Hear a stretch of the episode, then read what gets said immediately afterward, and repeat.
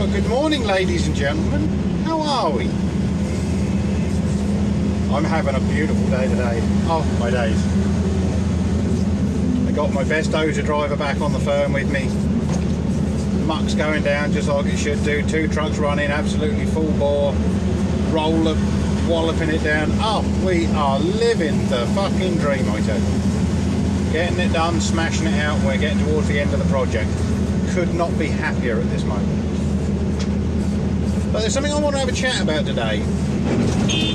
No, not the catastrophe that is Afghanistan. We've already been there. We'll have another chat about that because um, I got another message about my podcast. I only uploaded several hours ago now. Um, but no, what I want to talk about now is um, I just happened upon a post on Instagram where people are busy berating an agency dump truck driver for ripping the tailgate off a um, off a dump truck. Demolition site. Give you a little bit of a backstory on it because I you can get most of this from the um, from the post. Picture speaks for itself. Demolition site, obviously a demolition site. Rebar, big lumps of concrete with lumps of rebar in it, and uh, dump truck there, tailgate all smashed up, hanging off on one side.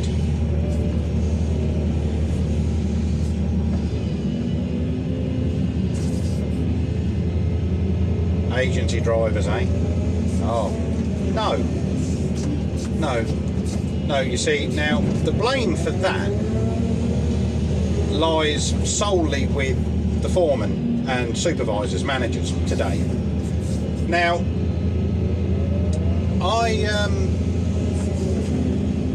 I've had a bit of experience. If you're a regular listener, you'll know all about my woes with agencies and agency drivers. And I've had a little bit of an epiphany, had a little bit of a a change of mindset, if you like. And when I see things like this, and I see people berating agency drivers, I always now think when I see these kinds of things, I always kind of think, well, this is where my mindset has changed. In that, A, you've made everyone self employed, which means you've made them literally scared to speak out against the practices that are occurring on site. Because they know if they speak out, they get punned off down the road. So you've compromised safety. I also think that where the agency bum in a seat model has been adopted by so many people because they have no people management skills, they've got no workmanship management skills, they've got no project management skills, and they just ring an agency and grab a body when they need one because they can't plan it. That's become a very common mindset. That is just ridiculous.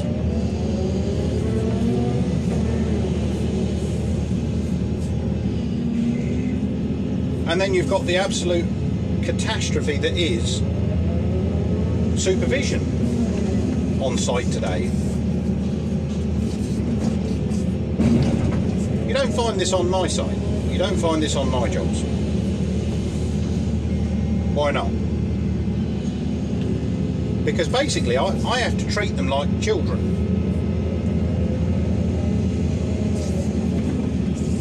It's my name on the paperwork. It's my reputation at stake.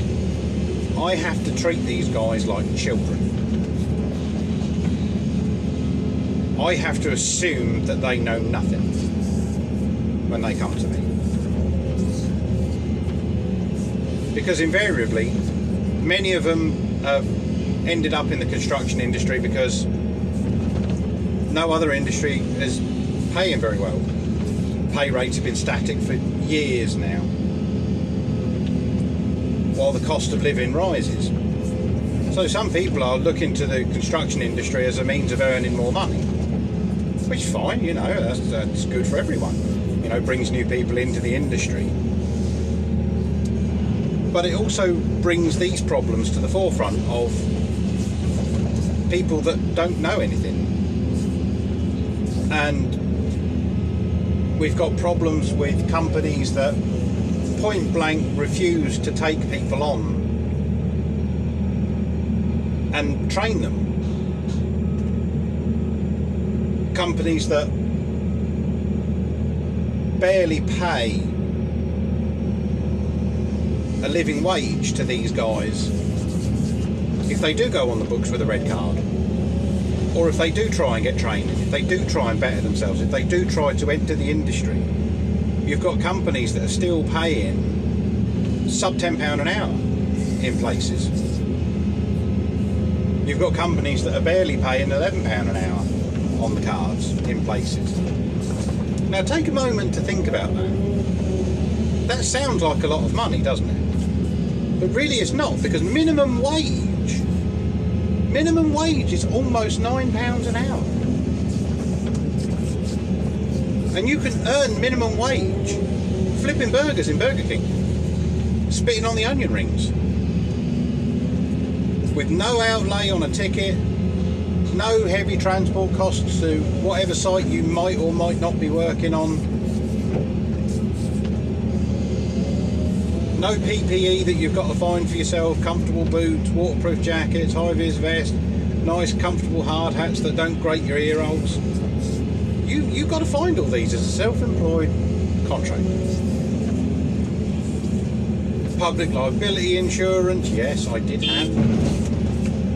When I was self-employed, I had insurance. All of these things have to be paid for, and they have to be paid for out of that hourly rate.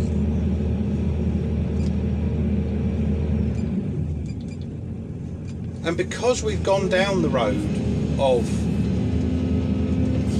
grab a body off an agency when we need one, massive plant hire firms nationwide that can hire you a machine literally cheaper than you can buy one as a contractor.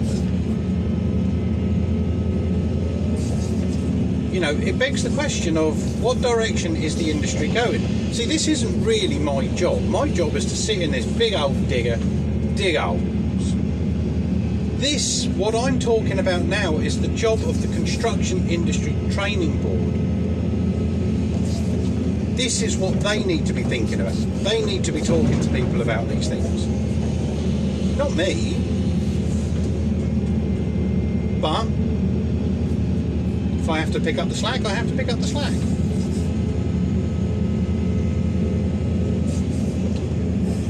because that accident, that failure, in my mind, is purely down to improper supervision.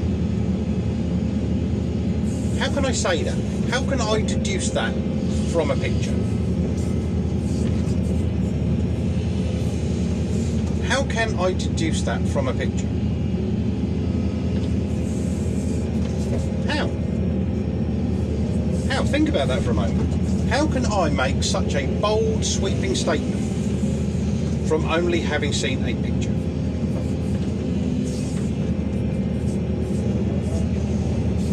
You want to know, don't you? You're dying to know. Well, it's quite simple. Buck stops here. It's your job as the supervisor, as the foreman, as the manager, as the site agent to ensure that everybody knows what they're doing, why they're doing it, and how they are supposed to do it. Operations like loading lumps of concrete with rebar in, it should be written into the RAMs that they are not to be moved by dump trucks with tailgates. It should be written into the RAMs. That that should be obvious to somebody like me because I've been doing this a while. I know what this is. But then we have to factor in the labour shortage that we've had, how pay rates have jumped and spiked in order to attract new entrants into the industry. So now we're dealing with lots of new entrants with no experience driving heavy plant and machinery on site.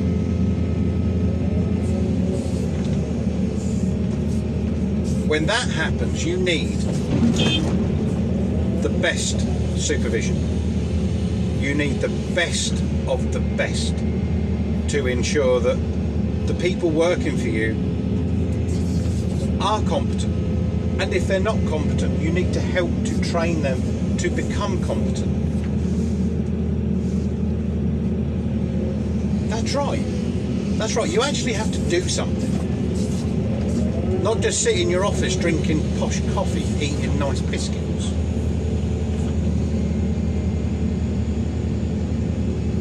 Because we are talking about lives at stake here. Now, that's not me being hyperbolic. That's me telling you point blank, flat out, these machines can kill people if operated inappropriately. They can kill other people if operated inappropriately. If you're a main contractor, why are you why are you letting your supervisors and your managers take risks with other people's lives? Don't you feel some kind of responsibility? And if not, why not? In my mind, that foreman should have been sacked on the spot. The machine drivers should have been reprimanded, and they should be used as a learning experience for them. But that that foreman in charge of those machine drivers, whether they be dump truck drivers, 360 drivers, loading shovel drivers, track excavator drivers, bulldozer drivers, the gate man, the cleaning lady is ultimately responsible for what happened that day.